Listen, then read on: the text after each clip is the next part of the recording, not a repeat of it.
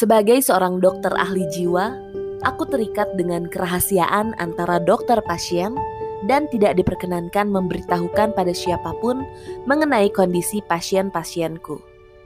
Namun kali ini, aku merasa perlu untuk menceritakannya. Cerita ini tanpa perlu kuragukan lagi adalah pengalaman paling menakutkan yang pernah kualami sepanjang praktekku sebagai psikiater. Kisah ini terjadi tahun 2009 dan jadwalku saat itu sedang longgar. Aku sedang menghabiskan makan siangku ketika aku mendapat telepon dari kolegaku yang membuka praktek di gedung yang sama denganku. Kadangkala kami memang sering mengirimkan pesan satu sama lain apabila salah satu dari kami sedang sibuk. Hai, apa kau sedang sibuk? Aku ingin mengirim seorang padamu. Tidak kok, bagaimana detail pasiennya? Gangguan pola makan, ibunya sangat khawatir sehingga mengirimnya padaku. Gangguan pola makan. Hmm, itu kasus yang tidak terlalu menyenangkan. Sebenarnya aku pernah memiliki pasien penderita bulimia yang muntah di kantorku selama terapi. Aku melirik jadwalku sejenak. Ya, kurasa aku bisa menerimanya. Oke, kirim dia. Thanks, aku kirim dia sekarang. Aku mencoba merapikan mejaku dan menunggunya. Setelah 10 menit menanti, aku mulai tak sabar dan keluar untuk mencarinya. Ketika aku sampai di lorong, kulihat ada kerumunan orang berdiri di depan elevator. Mereka saling bercakap-cakap satu sama lain, seperti mendiskusikan sesuatu. Ada apa ini? Liftnya macet. Sial, pasti dia terjebak di dalamnya. Di lantai berapa? Antara lantai 10 dan 11. Ya, pasti ia ada di dalamnya. Kantor rekanku itu berdiri di lantai 10, sekitar tiga lantai dari sini. Menurut pengalamanku, bisa sejam hingga operator bisa memperbaiki lift ini. Aku harap ia tidak klaustrofobia. Kembali ke kantorku, aku lalu menelpon rekanku. Bagaimana? Ia terjebak di lift. Benarkah gadis yang malang? Siapa namanya? Amelia. Amelia. Dia sesuatu. Oke, thanks. Bagaimana jika kita minum sehabis pulang kerja, lalu kita bisa bertukar opini mengenai kasusnya? Oke, dia itu Eits, jangan berkata dulu, aku ingin membentuk opiniku sendiri tanpa ada pengaruh darimu. Oke? oke. Ternyata benar dugaanku. Baru sejam kemudian, aku mendengar sorakan dari ujung lorong. Itu tanda lift itu akhirnya bekerja kembali. Aku harus memastikan ia baik-baik saja. Kemudian aku kembali bergabung dengan kerumunan orang-orang di depan lift. Ada banyak orang ketimbang tadi sehingga aku tak bisa melihat pintu lift dari balik punggung mereka. Namun aku mendengar suara berdenting yang menandakan lift itu berhenti di lantai kami dan suara bergeser ketika lift itu membuka. Holy shit. Seorang langsung berteriak. Orang-orang mulai menjauh dari depan lift. Aku mencoba maju, mendesak tubuh orang-orang di depanku karena ingin melihat apa yang ada di dalam lift. Begitu aku mendekat, aku mulai mencium bau ini. Baunya seperti membuka kamar apartemen dan seseorang yang belum mandi secara bertahun-tahun keluar. Bau itu mengalir keluar dari dalam lift dan membanjiri sepanjang lorong. Seorang pemuda berpakaian jas langsung menutup mulut dan hidungnya dengan sapu tangan. Akhirnya aku bisa melihat dengan jelas apa yang membuat reaksi orang-orang seperti itu. Wanita di dalam lift itu sama sekali tak seperti yang aku bayangkan. Ia mengalami obesitas yang sangat parah. Ia terlihat berbobot sekitar 200 kg. Wajahnya benar-benar tambun hingga matanya hampir tak terlihat. Hanya tampak seperti dua titik hitam di atas pipinya. Ia memiliki rambut coklat yang keriting. Mulutnya tertutup oleh sesuatu yang tampak seperti saus barbecue yang penuh minyak. Bahkan masih ada sisa tulang di sudut mulutnya. Ia menggerakkan tangan gemuknya untuk membersihkan serpihan-serpihan di bajunya, sisa makanan. Ia terlihat seperti habis dari buffet all you can eat dengan berbagai menu daging. Terpegang erat di salah satu tangannya adalah sebuah tas plastik hitam besar, seperti sebuah plastik sampah. Ketika ia menggerakkannya, apa pun yang ia simpan di dalam situ tampak beraduk-aduk. Bau busuk itu rupanya tak keluar dari badan sang wanita itu, melainkan dari plastik sampah itu. Wanita itu berjalan keluar dari lift, mata dan hidungnya penuh dengan air mata dan lendir yang terus mengalir. Aku justru maju ketika orang-orang lain mundur karena ketakutan. Amelia? Tanyaku kepadanya. Ia menatapku dengan matanya yang kecil bak manik-manik. Pipinya belepotan dengan noda sampah merah yang bercampur dengan air mata. Ia mulai membuka mulutnya dan aku sempat berpikir bahwa ia akan memuntahkan seluruh barbeque yang ia lahap ke arahku. Aku tadi lapar. Ia berkata dengan aksen selatan yang tergagap.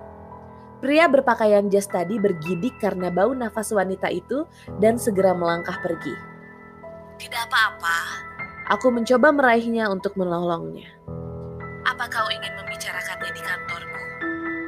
Melihatku mencoba meraihnya, ia menggenggam lebih erat tas plastik hitam besar dan memeluknya di depan dadanya. Isinya menimbulkan suara yang membuatku muak. Aku bisa merasakan makan siangku tadi naik ke belakang tenggorokanku. Apa itu milikmu? Aku tak akan mengambilnya. Ia mulai menangis. Suaranya cukup membuatku ngeri, seperti suara babi mengikik. Jujur, aku tak mau menyentuhnya. Aku ingin kembali ke kantor, mengunci pintuku, dan berpura-pura tak pernah menerima pasien sepertinya. Bau dan tumpahan apa pun yang ada di dalam tasnya bisa mengendap di dalam kantorku selama berminggu-minggu. Namun tetap saja, ia adalah manusia dan ia membutuhkan bantuanku.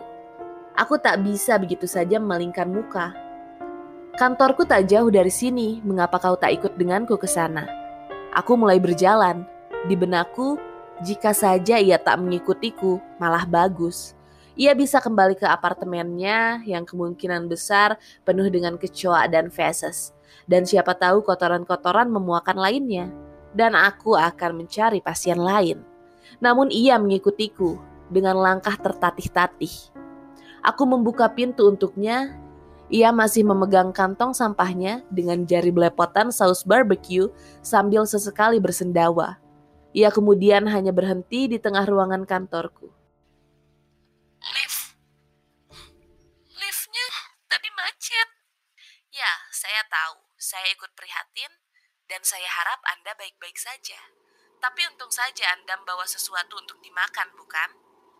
Ia mulai menangis lagi sambil meremas kantong sampahnya yang aku takutkan akan meledak dan menumpahkan seluruh isinya yang entah hanya Tuhan yang tahu ke atas karpetku. Ia mengangguk ketika wajahnya memerah dan air mata mengalir deras seakan keluar dari tiap pori-pori wajahnya. Aku kemudian mengambilkannya tisu dan ia mengambilnya.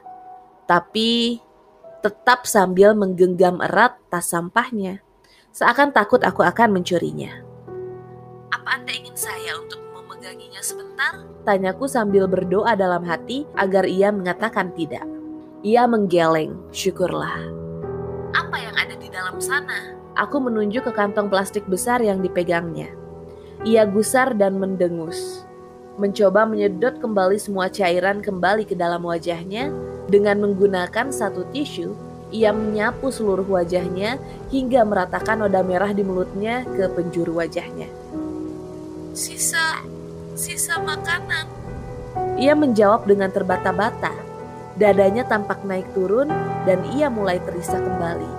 Wajahnya kini serupa dengan air mancur. Aku mulai merasa kasihan padanya. Ia nampak sangat menderita. Lihat, terjebak di dalam lift sungguh adalah sebuah pengalaman traumatis. Jadi, kenapa kita tidak tunda saja pertemuan kita sampai Anda merasa tenang?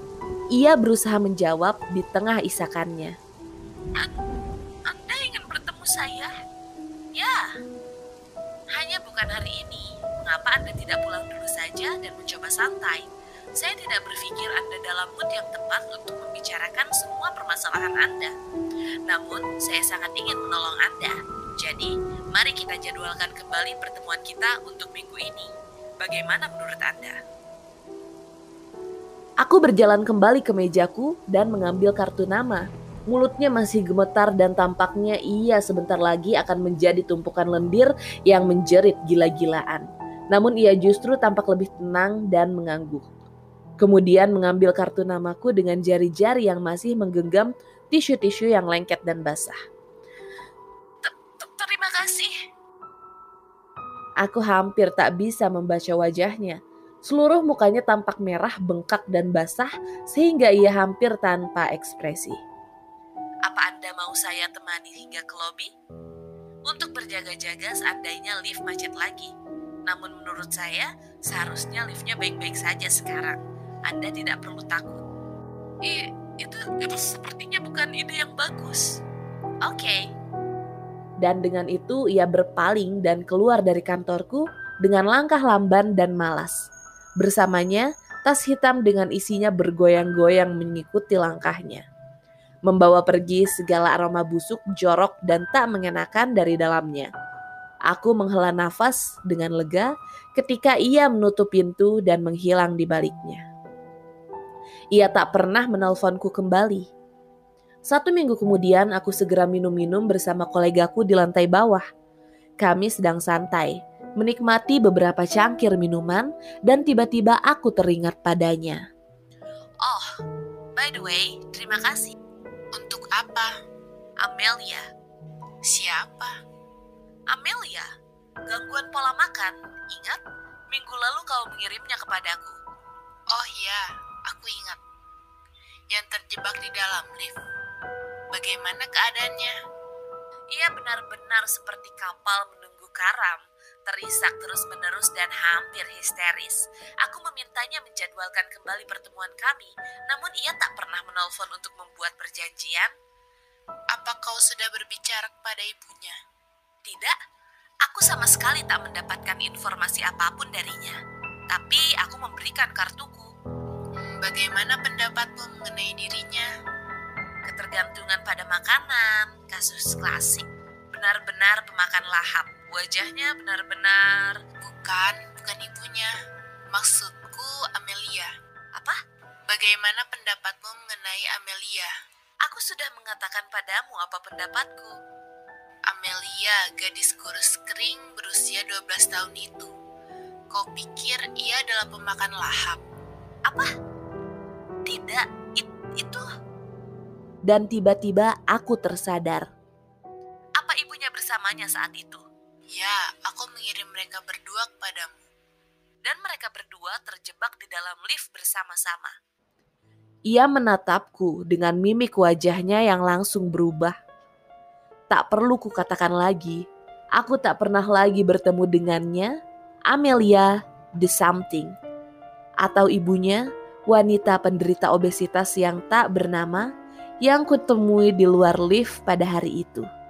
Wanita yang beraroma seperti kematian, tertutup oleh yang kupikir saus merah dan membawa tas sampah berisi sisa-sisa tubuh Amelia.